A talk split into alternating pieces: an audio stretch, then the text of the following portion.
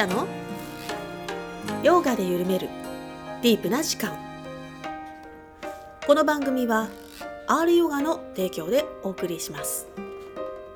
ヨガとマインドフルネスの指導者でありシンガーソングライターでもあるリタがお送りいたします。素敵なゲストさんとディープなお話で楽しくゆったりとした時間を一緒に過ごしましょう。じゃあ岡本です。えっ、と、今日はまたヨガゆるさんのお皆さんと一緒に、前回ね、ちょっと般若心経途中まで行きましたけど、さいまたね、今日少しまたその続きをいろいろ考えていきたいなと思います。なんか、あれからちょっとね、一月ぐらい経ちましたけど、内容覚えてます？いやー内容内容。なんかねすっげえがっつり喋った記憶はあるんですけど、はいはいはいはい。なんかね強調したい点だけ僕覚えてるんですよ。うん。なんかそれちょっと復習がてら言ってみていいですか、はいはい。あ、まあ、でもちょっとさ、うん最初にさ、一回さ、もう一回読んでみもう一回読むの？あれ5分ぐらいかかるけど5分ばっかり3分ぐらいかかるけど3分でしょ？ちょっと、あお経を？ちょっと待ってね。ちょっと待ってね。僕のお経にニーズがあるのか謎ですけどねいやいや、それはあると思う。お経を読むとなんかモードが変わるらしいですから正門さん。はい。そうですよ。お経読むとお坊さんいや、なんかやっぱさ、これ、これから始めたらいいじゃない。はい、独協から。うん、金が欲しいけどね。おリタさんから鐘があるよ出てくる。金あるよ。鐘鳴らしてオリジナルサウンドだと綺麗に響くと思います鐘が。はい行きます。はい。一回でいい？かはいどうぞ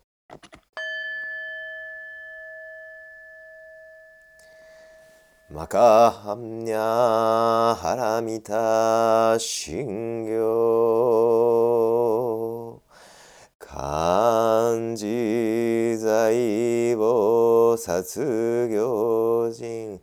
般若ハラミタ自称剣豪雲海空道一切空薬者利子式不意空空不意式式即税空空即税式重曹行式薬部尿税者利子税諸法空想不詳不滅不空不浄不増不減税国重無式無重曹行式無限に微絶心に無式証拠未速報無限界内し無意識界無無明薬無無明人。内し無老死薬無老死人無空終滅度。無知薬無得意無所得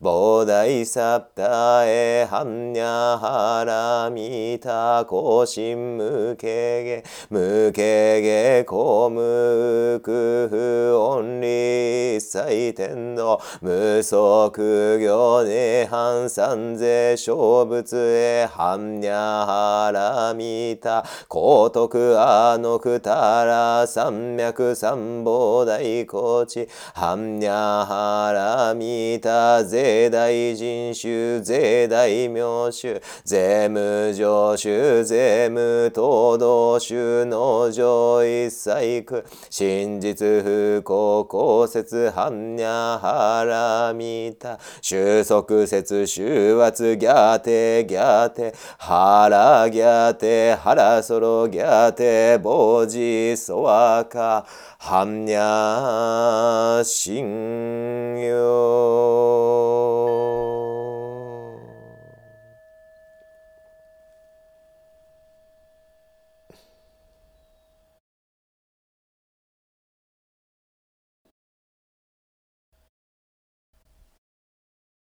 ありがとうございまありすが。とうございますはい。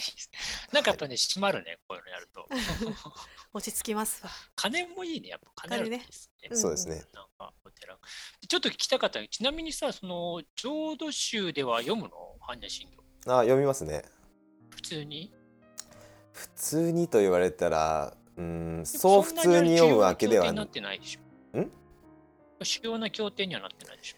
うん全く主要な経典ではないですけど、うんあの、うん、なんて言うんだろうな例えばお墓にお骨を納める時とかはいはいはい。あとは観音さんのご縁日とかうんあの要はまあ阿弥陀さん関係じゃないあのお勤めの時はあの般若心経読んだりはしますね。する。うん、リップサービス的に？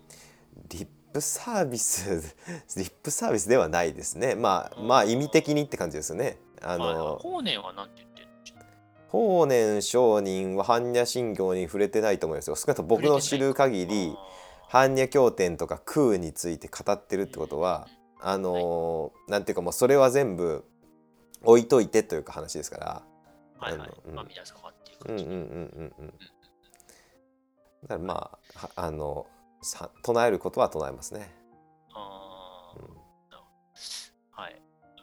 ちなみに、あ、そう、なんか、しょうもさん、さっき、あのーまとめ、まとめ、前回の話。うん前回ちょうど、あの、色即税空、空即税式ぐらいまで話が進んで、っうん 2行ですね。ていう。うんはい。はい。にいや、でも、なんか、そう、ちょっと前回の動画少し見返してて、あのーなんか、しょうもさんは確か、その、色即税空、空即税式の間にうん時間軸を設けた方がいいみたいなはいはいはいはいはい。話をちらっとしてたと思うんですけどうんうん、僕も結構それは賛成で、うんなんかその、同時に考えるよりは、一旦その、まずは、あの、現れてる世界っていうもののうん。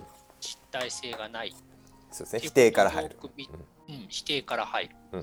否定から入った上でもう一回そこから世界っていうものの現れに戻っていくっていうのをやっぱりうーん同時というよりやっぱりそういうなんだろうな、うん、なんか時間をかけて否定してからもう一回、うん。あの肯定する。そういうなんか流れみたいなのは大事な気がする。そうですね。なあんていうかのうん、ともするとなんかそのなんだろうな同時にっていうふうに考えると肯定しかできないわけですよ。うんだから煩悩即菩提になっちゃうんですね。そうそうそうそうあーだからでもそのなんだろうでもなんか本当はそこに一回否定が入るってことがなんか深くその世界を一回空だっていうふうに見つめる時間っていうものもなんか大事な気がしますね。なんか。そうですね。あの最初まあそのこの煩悩煩悩即菩提というかこの世界がそのまま悟りであるって言い方は、まあ、決して間違ってはいないんだけどそこには修行なり観察っていう非常に大きな時間があってその上で言ってることなんでいきなりそこから入っちゃうとうんなんというか宗教の醍醐味が、うん、宗教の醍醐味が失われてしまって、えー今回の元種本紹介します。今回のほとんど私が言ってることはほとんどこの立川武蔵先生のあ立川先生。えーっとですね仏教史第1巻2021年に出はいはいはいた最近の本であの今度立川先生にインタビューしますけどあのこれが元本です。ででだからもう一個のチャンネルなんかロータスラジあれですよオね、うん。ロータスラジオでしたっけ、うん。ちょっとそれもリンク貼っておきますけどロータスラジオでやるか。まあとりあえずあの学問として大学でやりますけどあのもともと愛知学院に所属してたんであ立川先生がね。だからまあ僕のちこのうん。はいはい。般若心川先生は経どどういう空の解釈をされてるんですか？そうですね。ちょっとそこに入る前にまずさっきせいいこと言ってくれたんであのうん。立川先生の大まかなこの仏教ないし宗教の捉え方っていうのをご紹介したいんですけど、えー立川先生はこの仏教史の中で、まあ、あらゆる宗教っていうのには必ず否定否定の契機があると、えー彼の言葉で言うと否定の手っていう言い方をしますけども、えー否定の手？手ってこの手？はい否定否定図ハンドです。あ否定の手を伸ばすっていうのを、まあはいまあ、宗教あらゆる宗教ね。あの宗教の最初の契機としてはあると。あのキリスト教にしてもイスラムにしてもままずはこの普通に生きてる、まあ、本当に普通の意味でこの世界っていうのを一旦否定すると。たらそれはあのあれがあるけどもあの否定の度合いには違いがあるけども一旦否定してその上であの空なり神なり神の国なり、えー審判なりいろんなものをかました上でこの世界を再び肯定する。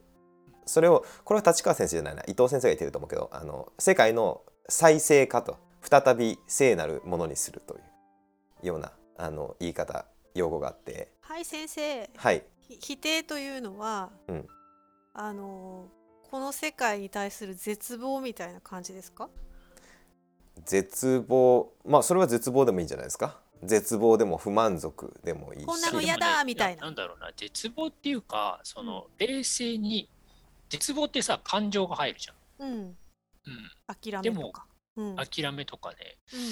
でも、なんだろうな。プーについて考えるときは別に絶望しなくていいと思うんですよね。これは本当なのかな？みたいな。うん、見えてる現実。を疑いという、なんか科学的に検証するっていうか、その実体性を論理的に検証するっていうか。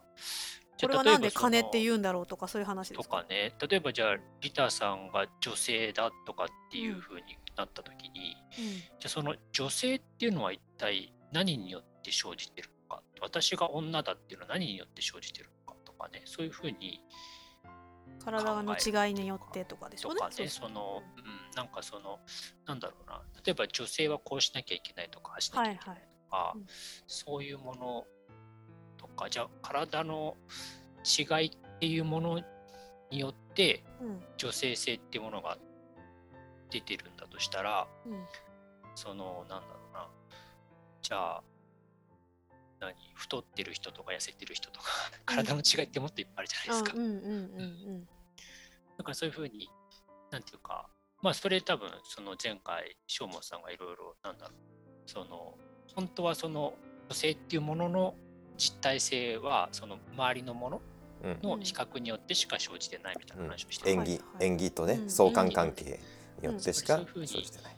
本当にじゃあその例えばなんだろうななんかそういうことでなんか悩むうんなんかこうお前は女性だからこうしろみたいなこと言われて、うんなんか悩んでるみたいなことがあったとしたらその時のなぜ私はそういう女性ということににおいて何かそういう悩みとか固定的な悲観的な印象を持ってしまうのかみたいなねそういうことを考えていくとすれば、なんだろうそういうなんていうかあんまり感情は別になんかなくてもいい気がするんですよね。単純にそういうふうに哲学的な施策をしていくっていうか、っていうとそれはもう何かこう固定観概念というか、うん。うん価値観とかでなっているだけだよねってうんいうところ話ねが否定ってところになります？いやただスタートとして感情があっても別にいいですよ。多分うん大多数の人はそういう感情、ね。感情があるからこそその冷静な探求が始まるわけで、うんうんあの別にあの なんていうの哲学者のように考えて否定するっていうあのそれだけじゃないというかうんあのもちろん心理の視点ではそそこに最終的には行くんだけども、うん。あのスタート地点は絶望かもしれないし悲しみかもしれないし好奇心かもしれないし疑問かもしれない。それはあのいろんな入り口があるので、うん。あの逆に大きな絶望があるからこそあの、まあその探求が多多い多くの人にあの、共有されてあの宗教運動として盛り上がるっていうのはもう存分にありますので、うん、まあそこはい。ろんなレイヤーの否定があるということで、あのいいと思います。ありがとうございます。でまあ一旦その、まあ、この現世っていうのがおかしいよねふ冷静に考えるととか、うんいやいやもうこんなのもうこんな戦争があって肉親をなくしてもうこんなとこ無理絶望してもうどっか違うところに違う世界が本当にあるんだと思う人もあり、うん。まあ、いろんなひレイヤーの否定があって、うんでこの否定の契機っていうのはあの、まあ、どどんな宗教にも見られるということを、まあ、立川先生は言っちゃおっしゃってて、まあ、これ深く私も探求探求というか検証してないですけど、まあうん。まあ多分あるだろうなみたいな。キリスト教の現在とかそんな感じがするしね。ああそうね、うん。であのそれがあると。で、えーこの般若心経で言えば最初に現れるあの、えー式は、えーん？そう四季は空に他ならずっていうのがこれですよね。四季風意あ待ってごめん待った。も一個前だ。ごめん。五運海空だ。こっちね。あうん。五運海空っていうのはこの間も説明したけどこの世界は空だって言ってるんですよね。うんうんでそれをもう言い換えてえーっと四季は空に他ならないってもう一回言ってるんですよね。うん。で要は四季ってのは物質だからうん。物質は空ですうん。この世界は空ですっていう。これがさっき言った、えー、全ての宗教に共通のまず否定の契機ってやつですね。であのこれで終わっちゃったらただの虚無主義になっちゃうんで、でこの救いとして般若心経ではでも空は四季に他ならないんですよと。うん四季は空なんだけど空も四季なんだよっていうことを言い出すんですよね。うんこれがあの、まあ、般若心経で言うとこの世界の再生化再び世界を聖なるものにするあの神の国でもいいですけどうんあのうんうん一旦この世界っていうのを否定した上でうんあのでもこの世界っていうのはあの素晴らしいものなんだっていうことをもう一度あの言い直すってやつですね。まあ、それがどう素晴らしいかっていうのはちょっともうちょっと補足がいると思うんだけど構造的にはこうなっててあのだからさっき言ったように時間なんていうのあのその間に否定と再び聖なるものにする再生化の間にあの必ず時間的な、えーインターバルがあるよねっていうのはそういうことであのプロセスがあるんでプロセスを引っこ抜いていきなりあのこの世界は否定されるもので同時にこの世界はあの聖なる真理の真理のものなんですとか言っちゃうとあのちょっと、うん、ぐちゃってなるというかあのこの宗教の醍醐味このダイナミクスですよね。あのこの構造がね見えてこないよねって話にななると思います。えごめんなさい。この空足税式のとこがこの世界は素晴らしいもんなんだよっていうところ？うん。そそれについた説明がいるけどそう。うん。ううん。ん。でじゃあその説明を前回したんだけどもあのもう一回説明するとだから空にはここでは同じ空って言葉を使ってネガティブとポジティブ両方言ってるんですよ。うん。ですね。うん、で皆さんの空のイメージっていうのは大多数ネガティブなんですよね。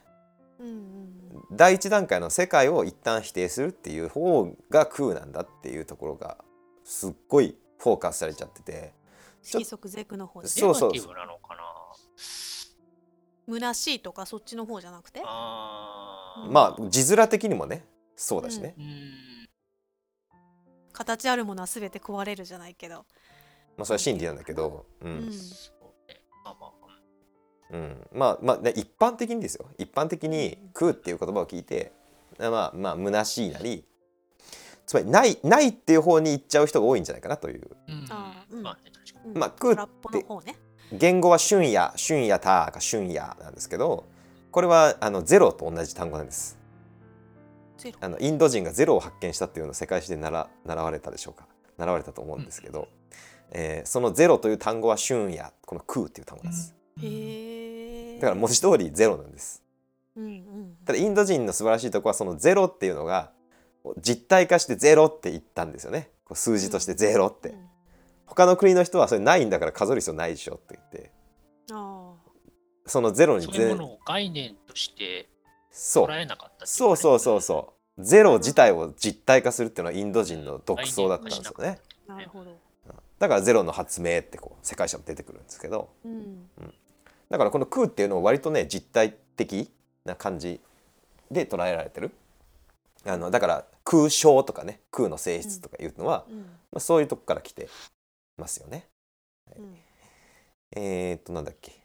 でえっと第一で僕そうだ。僕が強調したかったのは、その空は否定だけじゃなくて肯定面っていうのがすげえあるんだってことを言いたかったんですよ多分、前回も。ででそれをあんまり強調してなかったなと思ってあの冒頭にちょっときちんと強調しようかなと思って今回はいはい。はいあの言いたいなと思ったんですけどえっ、と前回ちらっと喋ったと思うんですけど、えーこのこと女とか男とか、ね、直人さんとかリタさんとか机とか椅子とかこういう言語概念的なというかうん言語概念的な世界っていうのは虚しいんだと。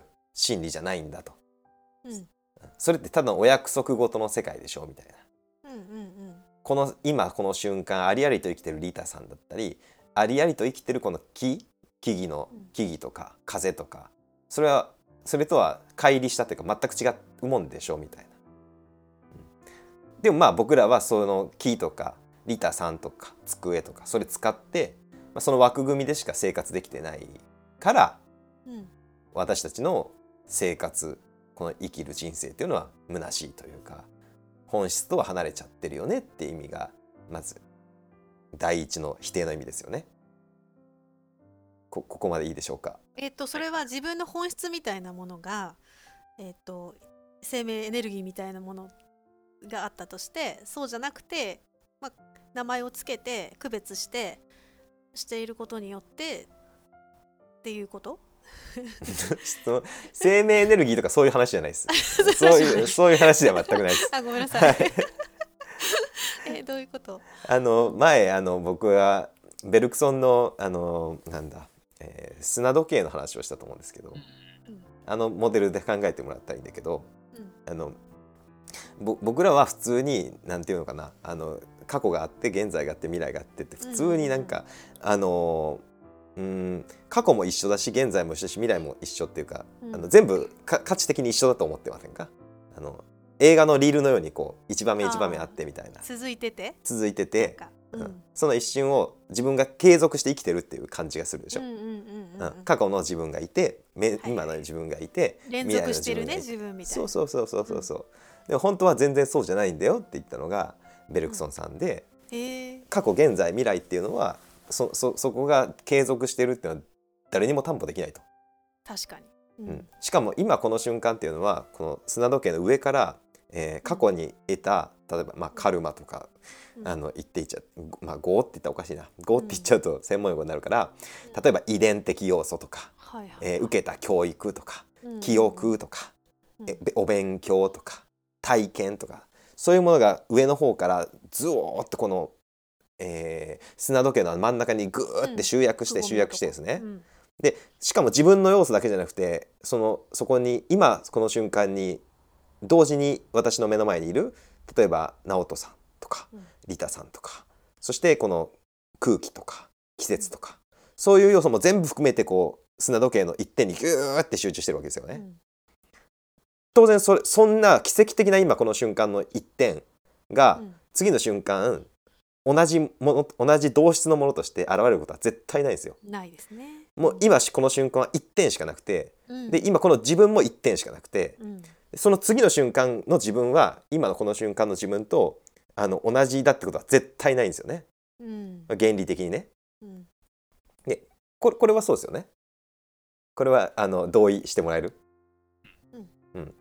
これをあのベルクソンさんはあの生きるって生って書いて生の生の跳躍とか言うんですけどね。このうん。こここにたどり着く。あるいはニーチェさんとかは永遠回帰っていう言葉を使います。うん。まあだからあのヨーロッパ人の哲学者20世紀の哲学者たちも同じ問題意識を持っていてこのなんていうの本当に今昨日があって今日があって明日があるみたいなそういう生き方じゃないよねみたいな今この瞬間のなんかもう次のしどの瞬間とも比較できない。ここしかないよみたいな。この瞬間に帰ろうよ。あそうそうそうそうそう。だから20世紀の哲学者というか、まあ、基本哲学者。あうん。基本って言っちゃおかしいな。20世紀の哲学者は割とここに帰ってくることが多いです、うん。はい。マインドフルネスと同じようなうん。感じ、うん。だから今僕説明してて思ったのが今僕同じようにうん。昨日今日明日みたいなその同じ瞬間が同質である。同じような瞬間が続いてるっていうのを否定しつつ僕同じ言葉でこの今この瞬間って素晴らしいんだって言いましたよね。言いましたね。はい。うん、これが空なんですよ。ひああどっちも言ってるから？否うん、定と。だから空っていうのはこの同質的な見方概念的な見方を否定しつつ今この瞬間にあの集約してる世界のなんていうのかな、まあ、縁起って言葉を使いましょう。うん。空イコール縁起なんでこの縁起のなんか無数の網がギューってこう今この瞬間に従ってる、あのこのことも指してるんですよ。ちょっと待って。そううん？演技を？砂時計みたいにいろんな縁起ご縁がグーって集約し今この瞬間に集約してるっていうこの状態も空っていう言葉で表すんですよ。おっとちょっと待って。えそれも空になっちゃうの？その通りですへえあの龍樹さんが式じゃないんだ。式は物質ですからただ単に。物質。でもいろんな物事がさ重なり合って今ここにおるわけじゃん。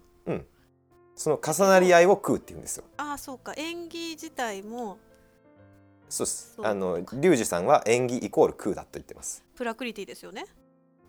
プラクリティって言っちゃおうか。いまあまあまあそうなんだけどプラクリティ。ごめんプラクリティって言って議論を膨らますだけの用意が僕にないから。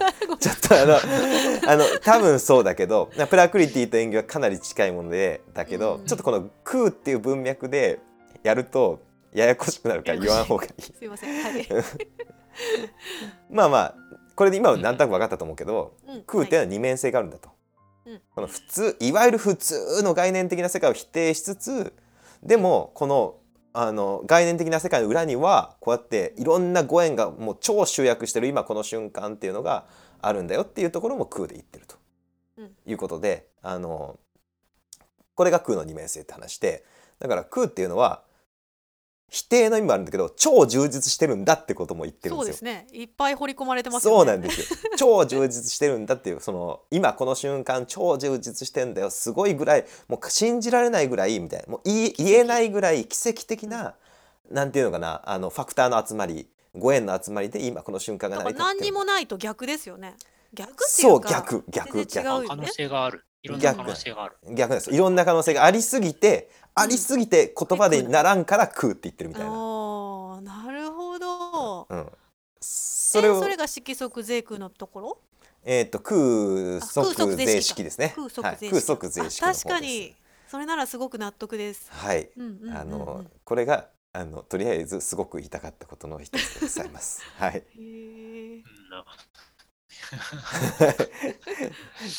その文脈を、はい。うん。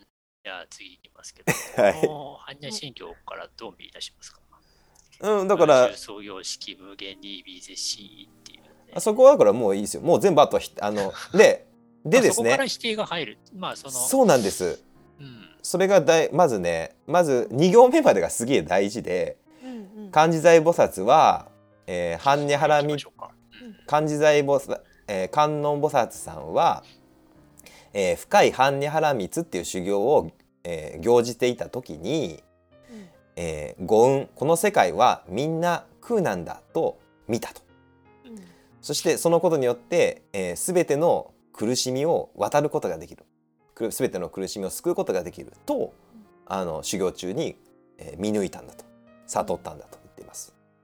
そして、えーシャリホツさんよと、えー式は、えー式このせこの物質世界は、えー空なんだとでこの空もまたそのまま物質世界になるんだと。うんで式はそのまま空なんだ空はそのまま式なんだうんと言いました。でこここまでがすげえ大事でまずね。うんうんでここはめっちゃむずいからさっきの解解説で分かってもらえたかなと思うんだけど、うんまあ否定からの肯定っていう流れですよね。でまあこれで世界を救えるんだっていうあの観音さんの意思表明。救えんのかな？救える。まあ原理的にはでもあ原のね救える。よね。あの世界だってニーチェの多分ザラトゥーストラって多分これこの2行と同じこと言ってるはずですからちゃんと読めばあの僕も昔読んで同じだなと思った記憶で今喋ってるんであのニーチェに詳しい人いたらぜひ教えてほしいというか反論してほしいんだけどもあの、えー原理的にはですねこの世界この、まあ、薄っぺらなというかあの普通世界のあが虚しいっていうことがまず一つの真理でで真理なんだけどその向こうにこの縁起のもう皆さんこの今この瞬間の奇跡っていうところに気がつけばそれは別にどんな状況にある人でもこの世界の輝きってを見出せるわけですから。今この瞬間の奇跡に気づいたらさ苦しみって取り除けるかな？だって苦しみですら奇跡になるわけでしょ？うーん。まあ確かにね。いやこれ今僕理念的に喋ってますよ。実際にはい。実際にアプライとか適用するとかそういう話も全くしないですよ。まあしてないね。うん。そそれしだしたらまた全然別の問題ですからあの基本仏の言葉っていうのは理念的にいっちゃういくじゃないですかだからまあそこは置いといてですよ。はい実際苦しんだ人がこの2行で救われるかってまた別全然別の話です、はい。まあ、理理論的にはって感じです。はいはい。でこの2行をまあ高らかに宣言した。うん。後にはいじゃあはい。全部、えー式の、えー式の他のね重層行式世界の他のファクターも同じだよねとか、えー処方は空す空す、えー処方は空だよねとか全ての、えーなんか法則というかあ物事だな。全ての物事も、えーまた空空だよねみたいな。概念的に虚しいよねとか。うん。で生まれるっていうのもないし滅するっていうのもないよねとか、えー汚いとか、えー綺麗だっていうのもないよねみたいな、うん。まあこれはうん、で増えるとか減るとかもないよね。まあこの辺はあれですよね。丁寧に言ってるなっていうか、まあ、おんなもう最初の2行をあとは説明してるんですよこの。こっから後ろのね1234待ってね。12345 5行目までだね。後ろの5行目までは同じこと言ってるんですね。ひたすらいろんなものを否定してるだけっていう、はいはい、そうですね。この概念世界。まあこの不祥不滅とかは分かりやすいよね。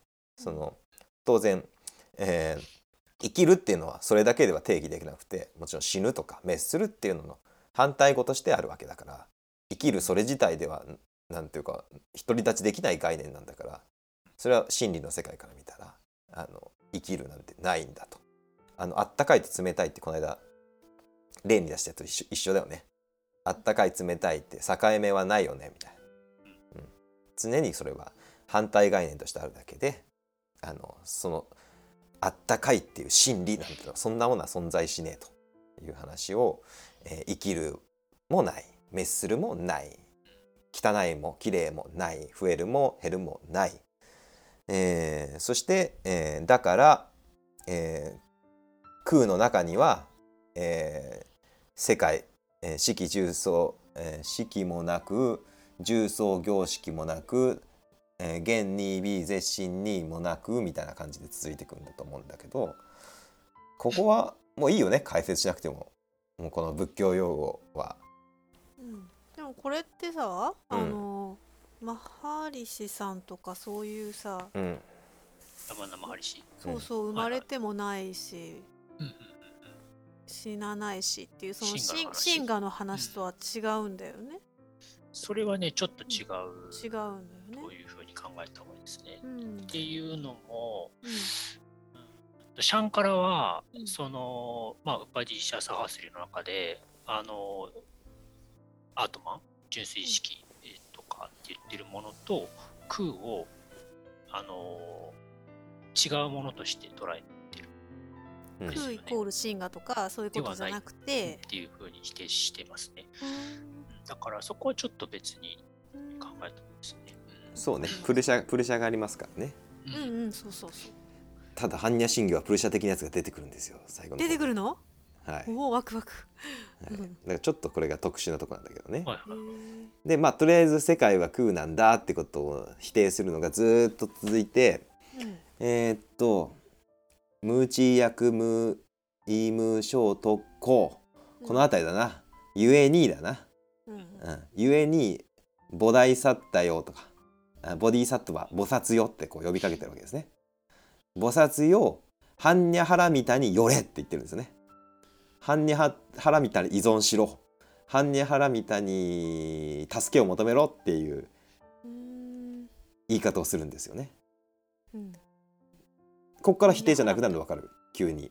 確かになんか全部指定した上でうん急になんかゆえにそあの帰依する対象が出てくるんだよね。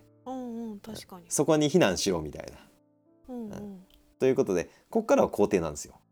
うん。で「ハンニハラミタ」って何っていう話ですけど、これ前回説明したんであのリータさんぜひえなんだったっけ？復習がてらハンニハラミタを説明してほしいんですけど。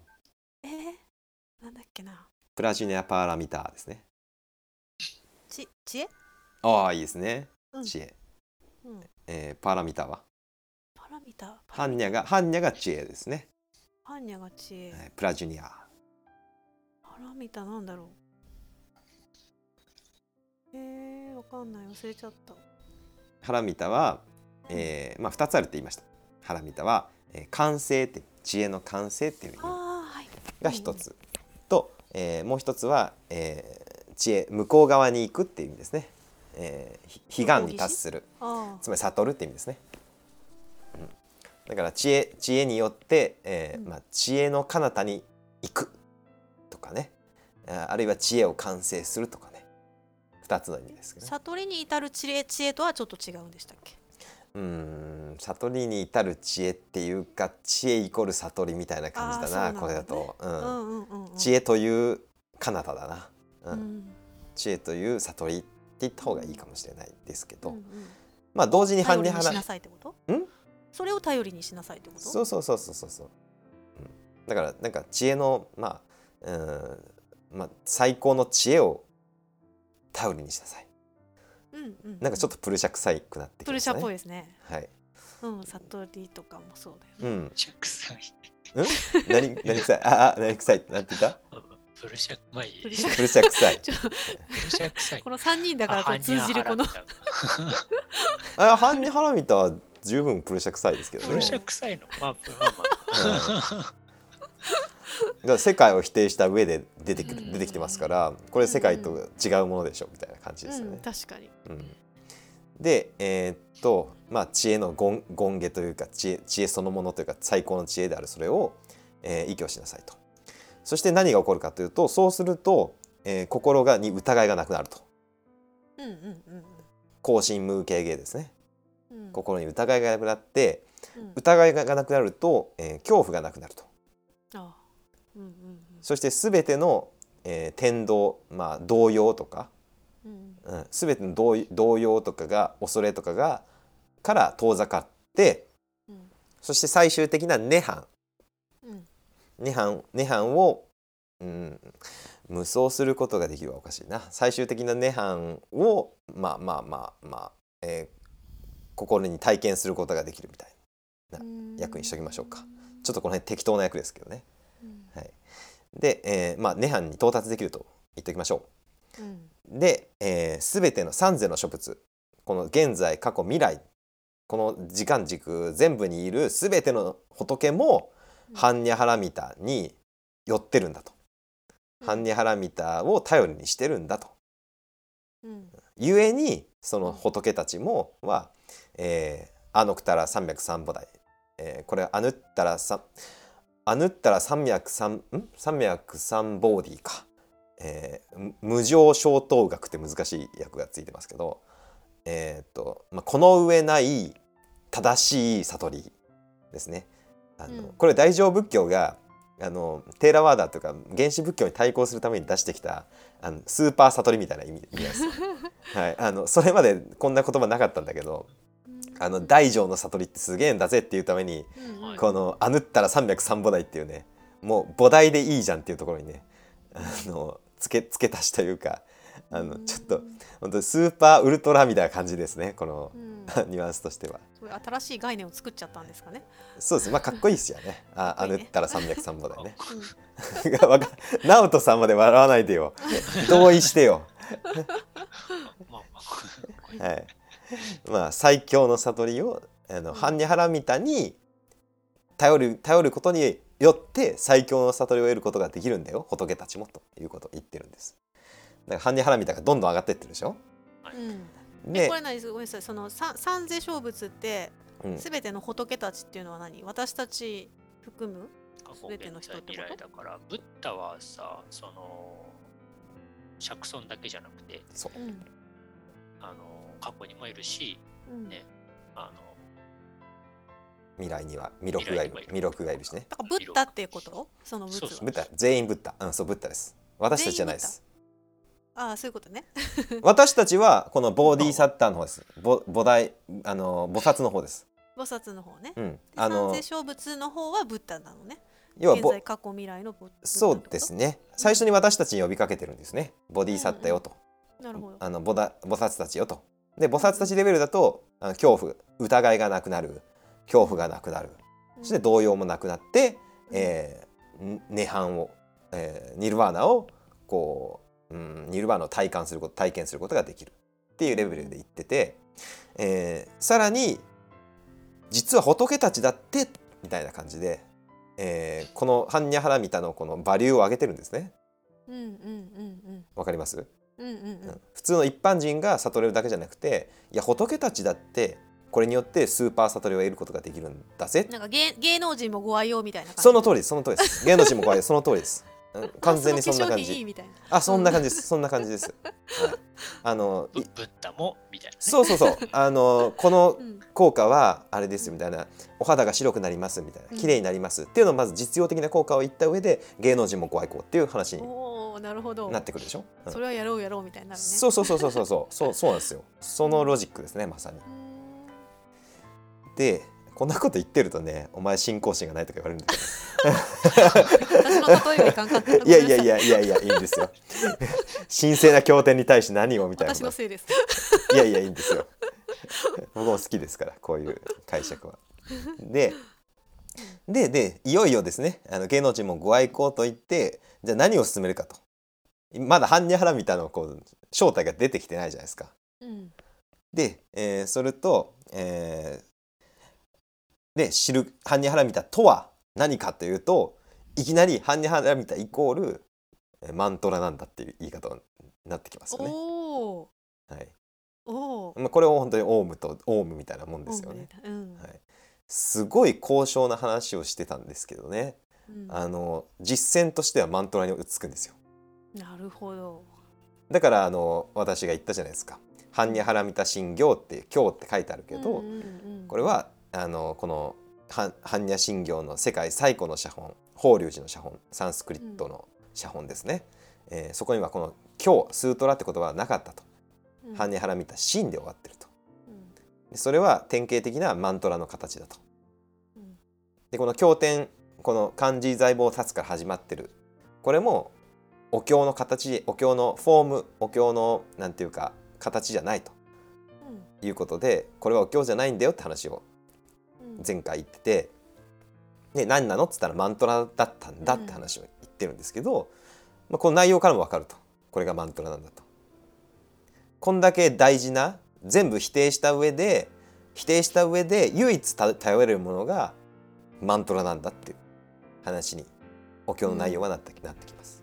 でもこのマントラがハンニャハラミタあハンハンニャハラミツの秘密を全部含んでるってことですよね。あそうですね。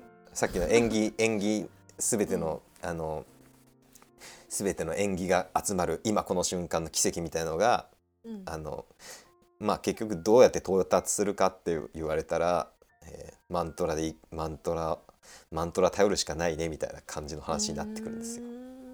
えじゃあお念仏と一緒ですよね。あその通りです。立川先生も言ってます。構造的にお念仏全く一緒、うん。ねえ。あのオンリエドゴング浄土ですね。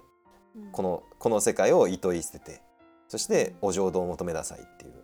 うん。あのお念仏も基本的には原生利薬が流行っお薬師さんとかあの原生利原生利薬なんですよね。あの、うん病病病気が治るそう薬師如来、うんあの流行りが伝った後に出てきたのがやっぱり阿弥陀さんなんですよね。うん。もうこの現世を救われるとは一旦もう無理みたいな感じで。うん。現世は否定して来世に来世というな来世という言い方はよくない。お浄土に。うん。期待しよう。死んそうそう。でお浄土で全部全てがチャラになるじゃないですか。うん。だからあれも否定からの肯定っていうのを含んでてこの般若心経と全く同じ構造なんですよね。うんでしかもマントラですからね、まあ、本当にうん。あのここに落ち着いちゃうっていうことなんですけど、うん。で、えーっとマントラなんだ。すげえまあこっかだんだんね話が交渉じゃなくなってきて僕だから般若心経って なんか尻すぼみだなって思っちゃう時がある。なんで上がっていくんじゃない あのね実践的には上がっていくんですよね。の、うん。あのうん。マントラだってだんだん実践的にななるじゃないですか。マントラっていうここで実践業が出てきてあの唱えてて楽しいのは楽しいんだけど、うん、なんだろう、えーっと哲学的にはあれ？みたいな感じにはななりませんなお父さんだったら。まあまあ確かに、最初の2行でぶち上げた巨大なプロジェクトがなんかマントラに行くんだ色即税空空即税式まで言っといて、うん。結局はね、ギャーテーギャーテー会。いて。ちょっとなるよね。いやそれが普通だと思うんだけどな。普通だと思うんだけど、まあね。うん、その感覚が普通だと思うんですけど。なもし反論というかね。いやもっと素晴らしい。ね後半が素晴らしいんだっていうまああるかもしれない。あったらぜひ教えてほしいなって。えだからあれじゃないですか。ヨガスートラの最初にバーンって掲げるのも神画とかだったりするまあから、確かにね。そういう感じちなみにさ、その、うん。ギャーテーギャーテーハラギャーテーのその、まあ、ボジソワカまでが、まあ、いわゆるその信言って言われてるわけじゃないですか。うんうん。それだけを唱えるっていうのはあるわけ？いやー日本では聞いたことないです。私は、ねだからさ、うん。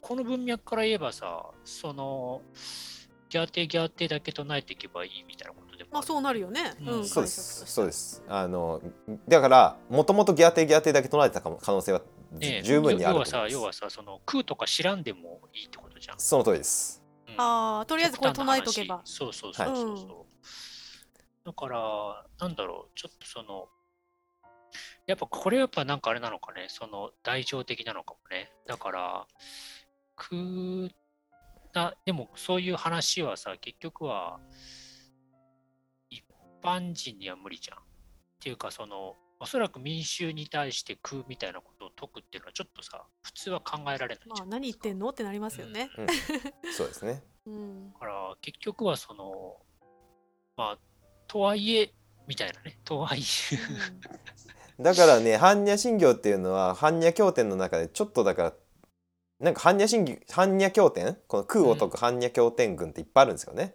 あの大般若とか天読こう天読とか見たことあるかもしれないですけど、あの分厚い般若経典とかあってその中でもちょっと特殊なんですよね。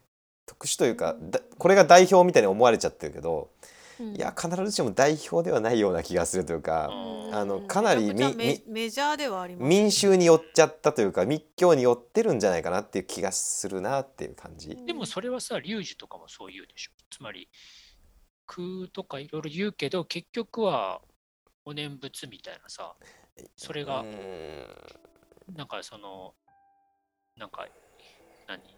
疫行っていうかやりやすい行だみたいあれ同じ龍樹が書いたかどうか難しい説ありますかな、らね。あそうなんだ。はい。でちなみに立川先生が言って面白いなと思ったのは龍樹は決してあのこの「式は空だ」は言うけど空イコール式っていうのは龍樹は言わないみたいなことを言ってましたね。ねこんな過激なこと言わないって言ってましたね。へー。あのねそれをねあの確かね僕もダライ・ラマがそういうこと言ってたのを聞いたことうがあるんですよ。ーん。なんで？あのね、要は色即税空空即税式ってもう日本だとセットになっはい。ているのが当たり前だけど、うん。うん実はその後半うん。は言ってないっていうそういう経典があるっていううん話をなんかでしてた気がする。うん。あの龍樹や、えー、セシンですねバスバンドゥっていうあのクシャロン書いた人ですね有名な由意識三十です由意識の由意識の祖でありあの仏教仏教哲学をすべて大成した超超偉人あのセシンも四季は空世界は空までは言うけど、えー空はイコールそのそのこの世界なんだっていう空は四季であるっていうのは、うん、言わないねっていうことを立川先生は書いてましたね。だから、なんかそうね、だからこのちょっと般若心経だけ見るとさ、その、ここに、なんだろう、空即税式が挟まってるのがすごい異質なわけ。えだからいなんかあ行くとこまで行ったなみたいな。あのー いっていう、そうね。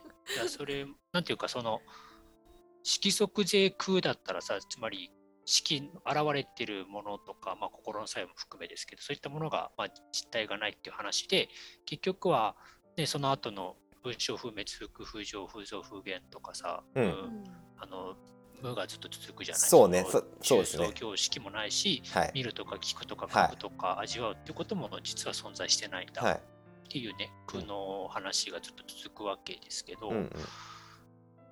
本当はさ、それも、ここで、なんだろうな、もう一回、なんだろう、その、じゃあ、見ることも聞くことも買うことも味わうこともあるよがないと本当は文脈的にそうそうそうあーっすね否定と肯定が。だね。か否定と肯定がね。らずっと否定でいけばあの、うん。一貫してたはずなんですよね。うん、でもうん否定しかない。ここには否定しか書かれてないうんうんうんうんん。ですよ。うん。そうですね。だからちょっとそれはあの欠落してるというかうんもしかしてああるバージョンがあったのかもしれないですけどねかも。しれないし、うん逆にその空則税式が挟まっそうですねを挟んだかね。挟んだ可能性は空だけを解いてて、うんうんうんっていう話は確かに。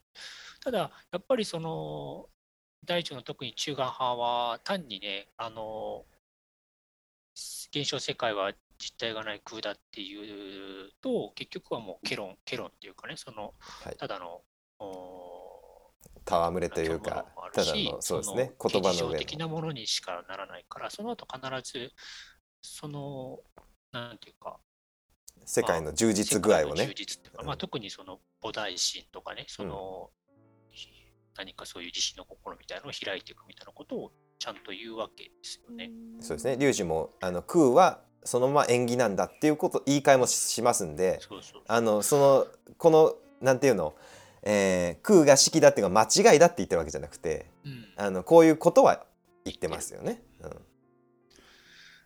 えそれで最後のギャテギャテハラギャテは行こう行こう悲願へ行こうみたいな感じでよかったですか？そうそうそうちょっと待ってね。それうん。それまで今いい感じの議論だったから一個だけうん。えーっとさっき、えー空はそのまま式なんだ、えー空空っていうのがそのままこの世界を肯定するものなんだっていうところがあのなんか挟まってるように見えるなっていうところはあの背景としてやっぱりニーズがあったんですよね。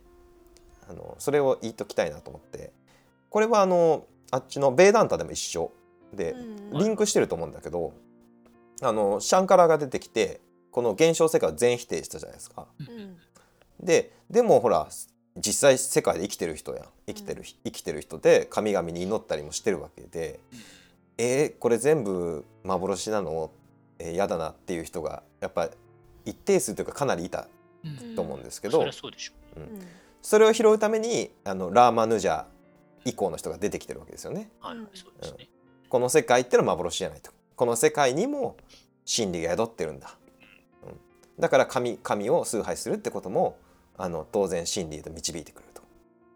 自分この心の内の探求だけじゃなくてその外的な神っていうのの救いっていうのもあるんだっていうようなロジックになってくんだけどあのそれとすごくこれはリンクしてるなって感じがしてあの般若心経もそうやってあの現世にそのまま悟りの可能性があるんだっていうことを現世をあの深く見ていけばそこにすごい充実した救い充実した世界奇跡のような世界っていうのがあるんだっていうことを言うことによって、うん、神への祈りっていう文脈に続けていくんですよね。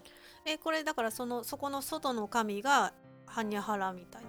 ハニャはいハラミツってじゃあここで画像を出しましょうか。いい感じになってきたんで、日本ではえーっと、あんまり、うん、紹介されること日本であんまりねこの画像はないんですけど、それですね。この仏様お名前をハンニハラミタと言います。うん。えー、そのプラジュニアパー。ラミタさんです、はい、へー。この方この方があの頼りなさい。知恵の完成ち最高の知恵を頼りなさいってずっと言ってますけどうん。あれはあの知恵を頼ると言いつつ半分ぐらいはこの神を頼れっていう。私私をみたいな。はい。そこはやっぱその、阿弥陀信仰みたいな感じになってるわけだね。いや結局行き着くところはねそこになっちゃうんですよね。外側の神みたいな民衆民衆に語りかけようとすると。パラミタ神を。はいこれはあれなの？その観音様とはまた違うあ全然あの違う神様ね。日本ではほとんどないですけどチベット等ではよくあるうん。というふうに言われてます。で女神です。あのプラジュニア・パーラミターっていうのは女性系なんであのそこからあの女神になってますただ観音観音さんとも違う、観音はね登場人物として出てくるからね。うん。だから観音ももちろんこれに関係はしてるよね多分。お友達ですね。うん。うん。観音さんがこの人を見出してるわけなんだてかいうん。この人を勧めてるわけだからね。観音さんが、推薦、うん、うん。それはお釈迦さんが阿弥陀さんを勧めてるのと同じような関係かもしれないああだからあのあのこの人を頼れよって言って。で頼れよってどうやって頼るかっていうとマントラを唱えるんだよ。じゃあそのマントラは誰に唱えてるんだってこの人に唱えてるんですよ。だからここで、あのーさっき言ったベーダベーダンタと同じような流れが出てくるんですよね。あのーこの世は幻じゃなくて神を頼る。例えば、えークリシュナを頼る、えークリシュナってビシュヌか。ビシュヌを頼る。っていうのが真理に到達するんだっていうのと、まあ、ほとんどリンクしたような、えー流れっていうのがここで見出せるという話でございます。ちょちょっと待って、ごめんね。うん電話かかってきちゃった。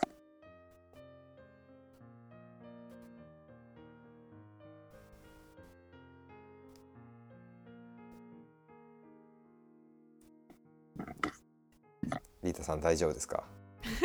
濃い話をしてますけど。この画像はどこからそういういやハンニャハラミタって調べたらググったら出ますよ。ハンニャハラミタさんです。初めて見。た。日本であるのかな？これこれもどこの寺のやつか知らんけどね。うん。何が何がこの知恵を象徴してるのかは。でもだもうそもそも知恵ですよ。知恵問題ですよ。知恵が何か。だから分かんないからこれ像にしたんでしょ。うん。知恵なんてなんかこれが何かって言えたらそれ知恵じゃないもんね。その知恵っていうのはさなんか知識じゃないじゃないですか。そうですね。なんかこう何？いやこの今この瞬間の奇跡を体感する能力じゃないですか。知恵になるの？はいそう思いますよ。だからその知恵なんか普通の私たちが知ってる知恵と結構混同しますよね。どうかな。知恵どうなんかその知恵がわかん H, H でもないししました。いいい。えーじゃあと般若心経の画像にあの画像の説明はこれぐらいなのでえーっとはいはいはい、始まった。般若心経の教員に戻ってスタートみたいな感じしましょうか。はい、すいません、すいません。なんかあれなの、結局だから、その、ハンニャハラミタっていう行と、うん。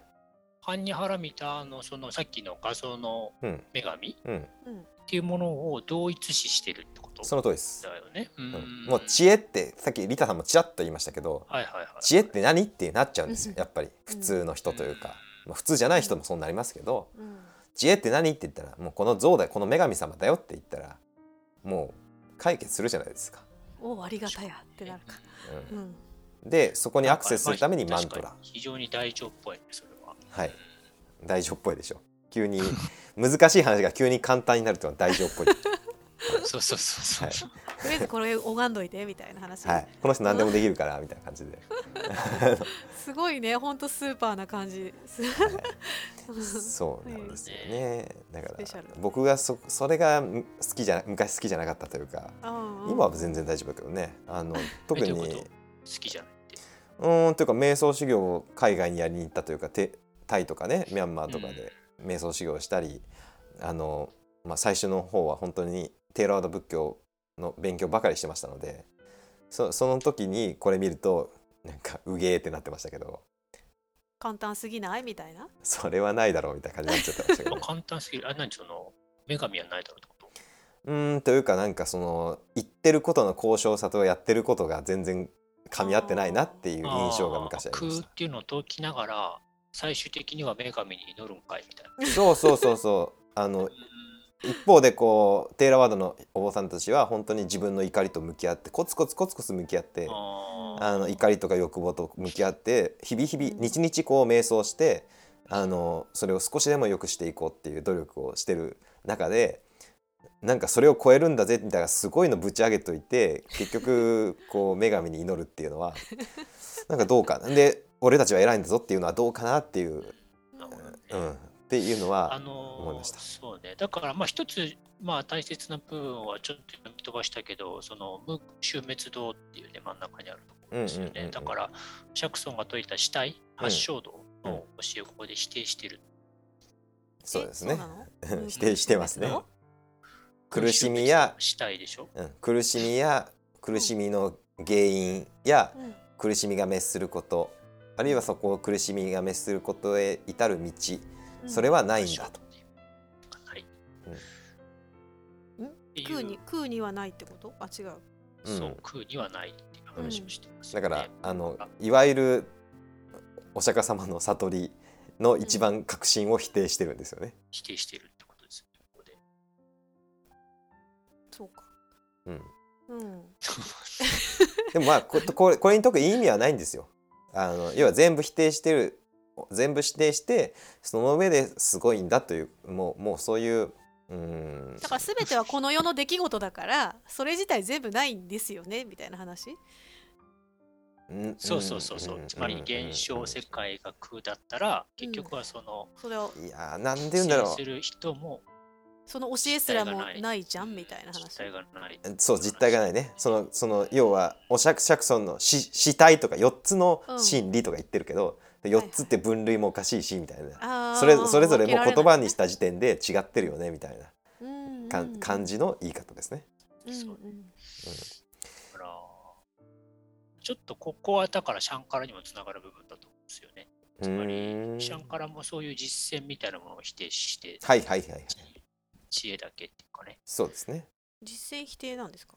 否定ですよね。シャンカラは実践否定し瞑想しなくてもいいよみたいな。ヨガしなくてもいいよみたいただその知恵っていうのが、うんうん、その知恵を得るっていうのが結局瞑想の知恵なんじゃないのっていう話になってくるところはあるよね。なうんうん、その勉強する知恵じゃないですよねああ、そうね。うんそうそうそうそう。瞑想の知恵では。うんだからそこら辺をどこまで否定するか問題ってあるとちょっとシャンカラの回にぜひ教えていただきたいなとそうですね。ちょっと思いますけど次もう一回ここ考えましょう。シャンカラも含め。じゃあ最後までいきましょうかこれこれを。で、えー、とマントラの話ができました、えーそれは巨大な大きなマントラなんだと。うんでこれは明る明るくするマントラなんだと。これは、えーこの上なきマントラなんだと。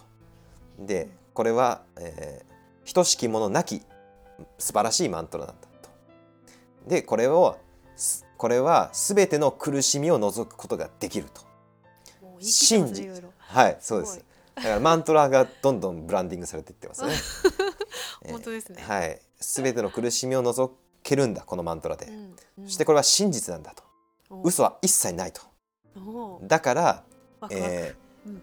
ハンニャハラミタの、えーマントラを言おうぜって。解きますよ。解きますよって言って、それはギャテギャテですと続くと。いうことであのうん。後半にかけてマントラマントラはすごいんだっていう盛り上げてるわけですね。盛り上げてます。うん。で頂点に達しねこの産業ね、業はい。これ読んでると気持ちいいですすごく。あのアーノクターラ三脈三宝大高地くらいから気持ちいいですね。はい、あの太鼓を叩いても盛り上げ盛り上げたことね。あーそうですねダンダンダンダンダンダンダンってやるところですね。はい、で、えーギャーテーギャーテーですけど、えーこれは、えーガターガターという言葉の、えーボカティブといって呼びかけ形っていうのがあるんですサンスクリットガでは。タガタうんうんえーガターっていうのが一旦言った女神よっていうことですね。まああの GO と一緒です。あのうん英語の GO とこのガっていうのはガンっていうんですけど、うんえー同じうーん語源を有しているのでサンスクリットのね、えーだからこのガターっていうのはそれのガタ言ったっていううん英語で言うとゴーンですね。うんうんゴーンあ過去形ねはい過去形です。うん過去分詞形ですね。正確に言うと。うんえー過去分詞形を女性形になると「あー」って伸びるんです。うんうんうんこれはサラスバティとかサラスバティで言っちゃうかな。えっと他にもないなんかないかなサラスバティとかあれ？ラクシュミー全部いいだ。うんあーで割れつないな。あのこれ伸びるとねあのサンスクリットは女性形になるんです。で、えーガターっていうのはつまり言ったものよの女性形なんで言ったつまり女よ。女なの？女神じゃなくて？で言った女神よですねこの文脈で読めば。うんうんうん女神は省略されてます。ああはいいえこれそれはハラミタさんだよねハラミタさんです。ハラミタさんが言った言ったものよっていうか別名みたいな感じですね。うんあはいはいあ向こう向こう岸つまり悟りに行ったものよってことですね。はいはいはいはい知恵の完成に至ったものよ。うんそれをこのガターガターの呼びかけあの呼びかけ形なんで言ったものよ言ったものよっていうパラミタさんパラミタさんあそうそうそうです、うん。そうですそうです。うん。となると。で、うん。あのガターが呼びかけ形になるとガテーになるんです。ガテ。はい。ガテガテ。だからそれが、えーガテーガテーですね。これがギャーテーギャーテーです。うん。で、えーパーラーギャーテーですね、えーうん。パパラガテーですね。パーラガテーパラガテ。ーパラガテ。パラっていうのは、えーパーラミターのパラと一緒なんですけど、えー向こうにとか意味ですだから向こうに行ったものよと。ここに行ったものよ。うん。ん。だからあのガテーにパラがくっついてるんでちょさらに丁寧に言ってるだけです。行った女神様よってことですす。行ったものよ行ったものよ向こう側に行ったものよみたいな感じですね、これがギャーテーギャーテーパーラギャーテー。で、えーパラサンギャーテー、えーが、えーパラは一緒でしょ？パラと、えーサンっていうのは、えーみんなでとか共にって意味ですね。うんうんあるいは正しく、うんうんでもまあどれでもいいんだけど、えー正しく向こう側に行ったものよ。うん。共に向こう側に行ったものよ。うん。誰と？共に？これみんなででしょうね。引き引き連れていくんでしょうね多分。はいはい。ちょっと怪しいけどおそらくそういうニュアンスがあると思います、うんうんだからパラさんがあってみんなでえっ、とまあ正しくにしとこうか、えー正しく向こう側に行ったものよ。うん。うん。そして、えーボーディー悟りだと。それは。悟りであるとなんでスバーハー。これがえー良きかなということで。あの良きかなとか幸あれとか。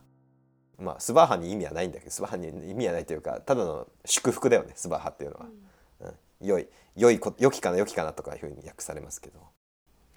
だからこれを訳すと、えー言ったものよ言ったものよ向こう側に行ったものよ向こう側に正しく言ったものよ、えーあなたは悟りであるとで、うん。素晴らしきかな。うん。みたいな意味になると。うん。でこれがあの女神に向けられてる。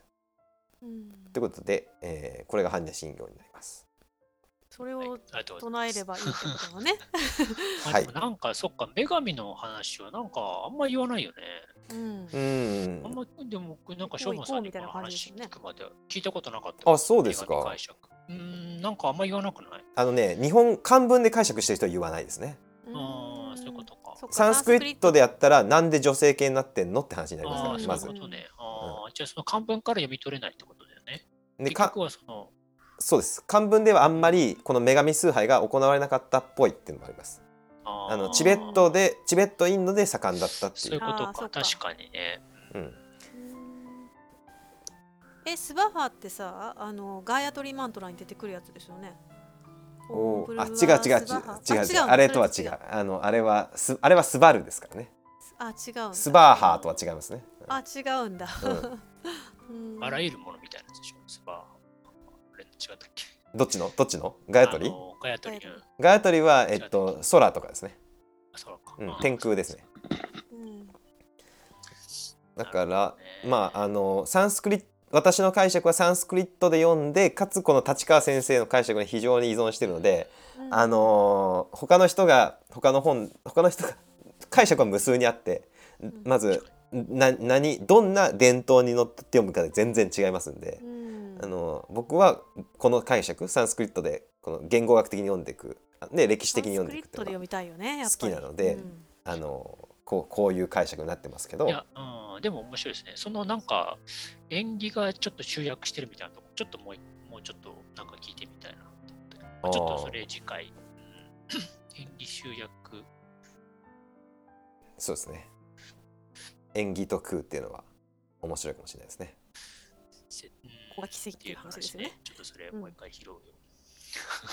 そうすると今あの現在とか過去がなくて今しかないっていうことになるってこと？そうそうそうそう。うん、今しかないでも。なんかこのさ集約しとる間はさなんか時間軸がある感じがしちゃうんだよね。いや、ねそれは瞬そういうことじゃない間的に現れてる。まあ、刹那滅と同じような話かな、仏教。刹那刹那ってこと？瞬間瞬間に現れてるみたいな。うんうーんまあでも刹那滅っていうとそのせその刹那せ刹那それ自体はなんか実体化してるみたいな感じになっちゃうんでちょっとそれこそ中眼派というか龍樹が否定したかったことなんでうんそそそそういう微妙に違うっていうかそういうことじゃないみたいな感じになっちゃうので、うん。あうん、あのだから映画のリールとは違うんですよね。刹那滅の説明は映画のほらあのフィルムのリールで説明されるんだけどああいうんじゃなくて、えーなんかもっとど動的というかダイナミクスがあるんですよね。あの砂時計の砂みたいにグーって動いてるとか渦巻きのように動いてるっていう方があのー良いというか、うん、で良い。良い良いというか適切というか、あ難しい解釈としてね。うんうんうんうん解釈として、ね。も面白い。ちょっと、もうちょっとそこじゃあ詰めて、はい話しましょう。はい 今回も今回はそんな長くなってない ?1 時間ぐらいでもね、とりあえずず今これ読み切ったからね、もう少し、ちょっと内容についてもうちょっと話し合ってはい、うんはい、私はもう。まはい、満足です一。旦これで終わりましょう。はいありがとうございますありがとうございました。ありがとうございましたお疲れ様ですはい。岡本直人さん、しょうもさん、ありがとうございました。今回もめちゃくちゃ濃い話でしたね。もう般若心経は本当にあのずーっと興味があって、まあ、いろんな本をね読んできたんですけどやっぱなんとなくふわっとして分かりにくいっていうかまあ私の理解力が足らないというか あの分かりにくいなあでもまあ素敵な感じだなっていう感じのお付き合いだったんですけど般若心経とね今回ですねあの原文からっていうことで漢訳とは違うんですよね漢文からのね。なのでその女神様が現れてきましてですねこれは初めてでしたね今まで聞いたことがなかったのでああそういうことかみたいなねあのすごく分かりやすくなったというかあの衝撃だったというかですね皆さんはいかがでしたですかね。ということで今日はねここまでになります。暑い日が続きますが皆さんお元気ですか？夏バテなどしていらっしゃらないでしょうかね。リタも汗かきながらなんとかなんとか頑張っています。ね。なのでどうか皆様もですね、えーお体に気をつけて楽しい夏をお過ごしください。リタでした。バイバーイ。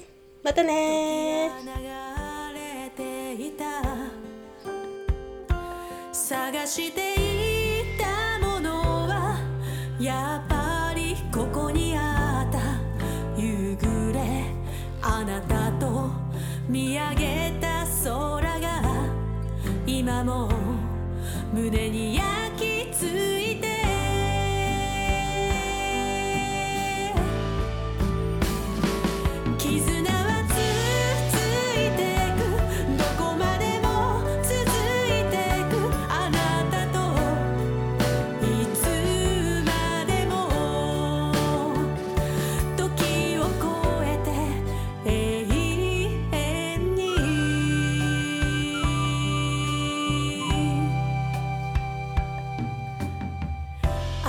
といるだけで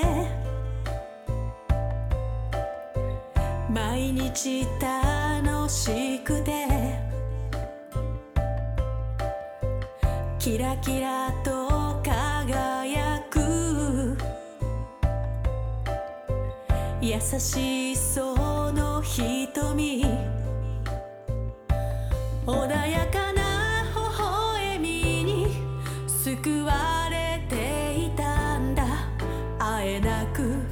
なっても離れてても切れる